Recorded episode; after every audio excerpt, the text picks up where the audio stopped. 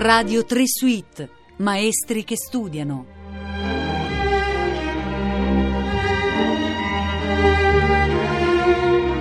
Buongiorno, sono Nicola Campogrande e in questa puntata vogliamo provare a capire come si studia l'arpa, quali sono le pratiche che permettono poi di essere, ad esempio, la prima arpa dell'Orchestra Sinfonica Nazionale della RAI, come Margherita Bassani che abbiamo al telefono. Buongiorno. Buongiorno. Come si comincia una giornata di studio? Per lei quali sono le, le prime pratiche che permettono poi di arrivare alla perfezione? Ma la perfezione è magari una parola grande, però diciamo che con molta disciplina e anche eh, tante ore di studio, quindi proprio già dalla mattina il riscaldamento e poi si affronta insomma, i pezzi o il programma che c'è poi da eseguire.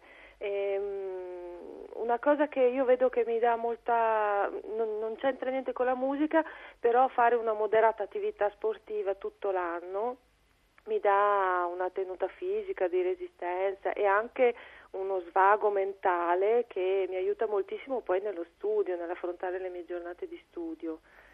Ecco, ma come comincia la, la giornata? Diceva un po' di riscaldamento, che cosa significa tecnicamente per un arpista il riscaldamento? Il riscaldamento sono esercizi di articolazione, di, eh, quindi mh, con delle posizioni semplicissime, almeno è questo il mio riscaldamento che faccio, con delle posizioni semplici, eh, con la mano a distanza, con le dita a distanza di terze, faccio esercizi di articolazione a dita incrociate su tutta la cordiera dell'arpa, quindi dalle note più gravi che hanno una certa hanno, eh, sono rappresentate da corde di, di mh, la lunghezza più lunga, quindi una certa tensione, fino alle note più piccole, le corde più piccole, le note più acute che hanno una tensione diversa. Quindi eh, cercare l'articolazione e il suono, la, la pressione della mano su tutta la cordiera che ha tensioni diverse, appunto perché è rappresentata da corde di lunghezze diverse. E quindi si cerca di raggiungere l'eguaglianza nel esatto, tocco.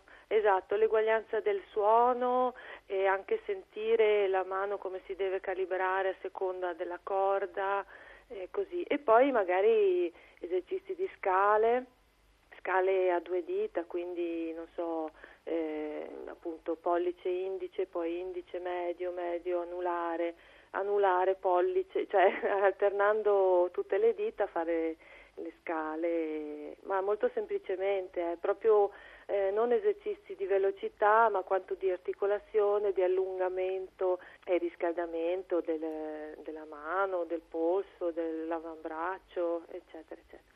E per lei è sempre la stessa serie, cioè tutti i giorni parte sì, da uno? Sì, sì, giorni parto e poi vabbè la tecnica la applico ai pezzi, cioè il pezzo che devo studiare, analizzo insomma i momenti più difficili e applico la tecnica quel, lo studio della tecnica a quei, mh, mm, a quei passi lì, a mani separate, lentamente, col metronomo e poi unendo le mani col metronomo che avanza. E così. Ma applicare la tecnica significa che lei va a cercare nella letteratura tecnica per arpa degli esercizi che l'aiutano a risolvere un passo specifico del, del brano? Eh, sì, sì, eh, oppure sui brani che dovrò eseguire appunto cerco il passo difficile e lo, lo sviscero attraverso la tecnica lo, lo, cerco di realizzare attraverso la tecnica in modo che poi non, non risulti più così difficile. Cioè lo smonta, lo fa più lentamente, cambia sì. il ritmo, fa quelle esatto, variazioni che servono. Cambio i eh. ritmi, eh, a mani separate, i salti, prima eh, faccio i salti, magari c'è appunto un salto, un'ottava da prendere, una decima, così prima la faccio 4-5 volte, poi la cerco di fare ad occhi chiusi cioè senza guardare in modo che risulti automatico oppure appunto, ma molto metronomo anche, metronomo a mani separate. E invece gli studi proprio tecnici, quelli scritti apposta, quella che diciamo non è vera musica ma serve soltanto a avviare dei meccanismi, si usano o a un certo punto della carriera non servono più? Ma a un certo punto non, io sinceramente non li faccio. Ci sono degli studi molto belli però, proprio degli studi da concerto che tuttora riprendo e faccio e, e, sono utilissimi appunto per la mano, per la tecnica. E, quelli sì, gli studi diciamo degli ultimi anni eh, sono proprio anche studi da concerto che si possono proporre in concerto e quelli li riprendo anche volentieri. Certo. Mm. Le arpiste e gli arpisti suonano sempre il proprio strumento o ogni tanto si adattano a utilizzare eh, strumenti che trovano sul posto? Sì, dobbiamo, dobbiamo anche adattarci a trovare strumenti che troviamo sul posto, magari cerchiamo di informarci prima che strumento troveremo e cercare di riuscire a studiare su uno strumento simile magari nei giorni precedenti, però ci sono strumenti anche molto diversi dal nostro che dobbiamo riuscire a suonare. Che cosa dipende, cambia? Dipende da, a seconda della, della casa insomma, che fabbrica l'arpa, può cambiare la lunghezza proprio della, della, cordiera dell'arpa, la distanza tra le corde, quindi proprio mm. eh, sì, la distanza delle corde e addirittura invece all'interno della stessa casa nella stessa casa che, fabbrica le arpe, può cambiare su uno stesso modello di arpa, può cambiare la tensione della cordiera. Ci sono arpe proprio dello stesso modello che hanno una cordiera più morbida e un'altra può avere la cordiera molto più, più tesa, quindi faticosa, o può cambiare anche ehm, i pedali. Noi abbiamo sette pedali da muovere e ogni pedale ha tre posizioni, ha tre movimenti e mm, questi pedali possono essere più morbidi, quindi mm, andare velocemente nella posizione o molto duri. Questo, questo noi è, per noi è un problema perché eh, muoviamo i pedali in maniera ritmica e quindi dobbiamo già sapere se un pedale andrà giù velocemente o ci vuole un po' più di tempo. Certo, sì. e si fa anche una ginnastica specifica per i pedali in questa pratica di riscaldamento no. che le citava? No. no, no, però ci sono dei passi da studiare anche solo pedali, perché sono talmente tanti pedali, magari anche una decina di pedali da muovere in una battuta, che bisogna metterli in maniera automatica, ritmica e precisa e, e, velocemente, imparare la sequenza senza poi doverci pensare quando, quando certo. si suona. Sì, sì. Quando lei si trova davanti a un pezzo nuovo che non ha mai affrontato, immagino ci sia anche un lavoro di diteggiatura da fare. Sì, certo, sì, sì, sì, sì importantissimo.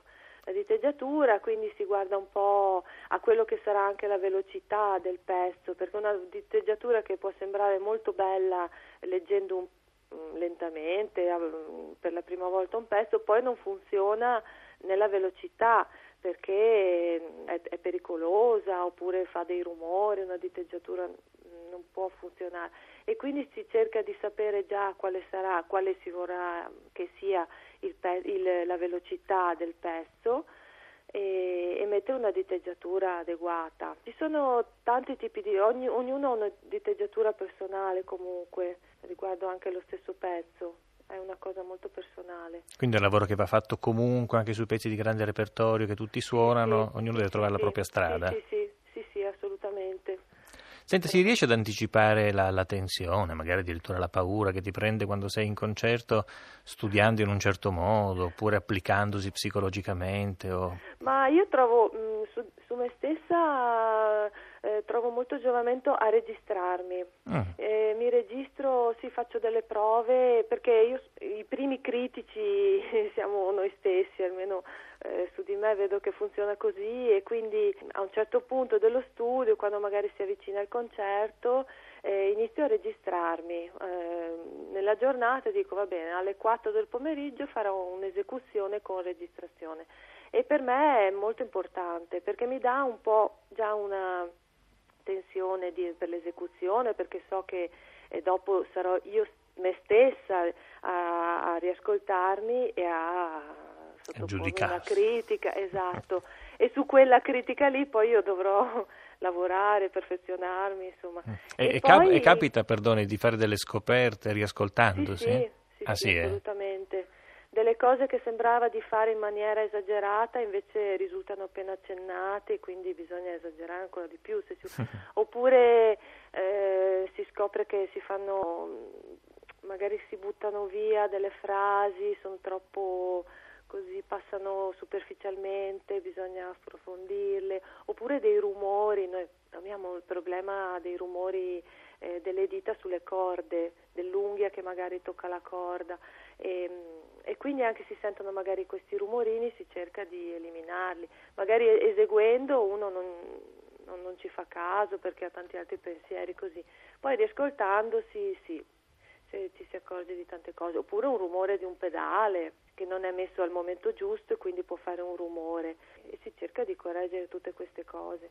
Oppure mi faccio anche ascoltare dalle altre persone, anche non musicisti, però eh, creare un piccolo pubblico dà già un'idea di quello che sarà il pubblico vero. Certo, certo. Beh, insomma, mi sembra che abbiamo imparato molte cose sullo studio dell'arpa in questa breve conversazione. Margherita Bassani, io la ringrazio, la lascio perché anche oggi so che dovrà studiare molte ore, come ci eh, annunciava. Certo, come, come sempre. Va bene. A risentirci. Grazie a voi, buona giornata.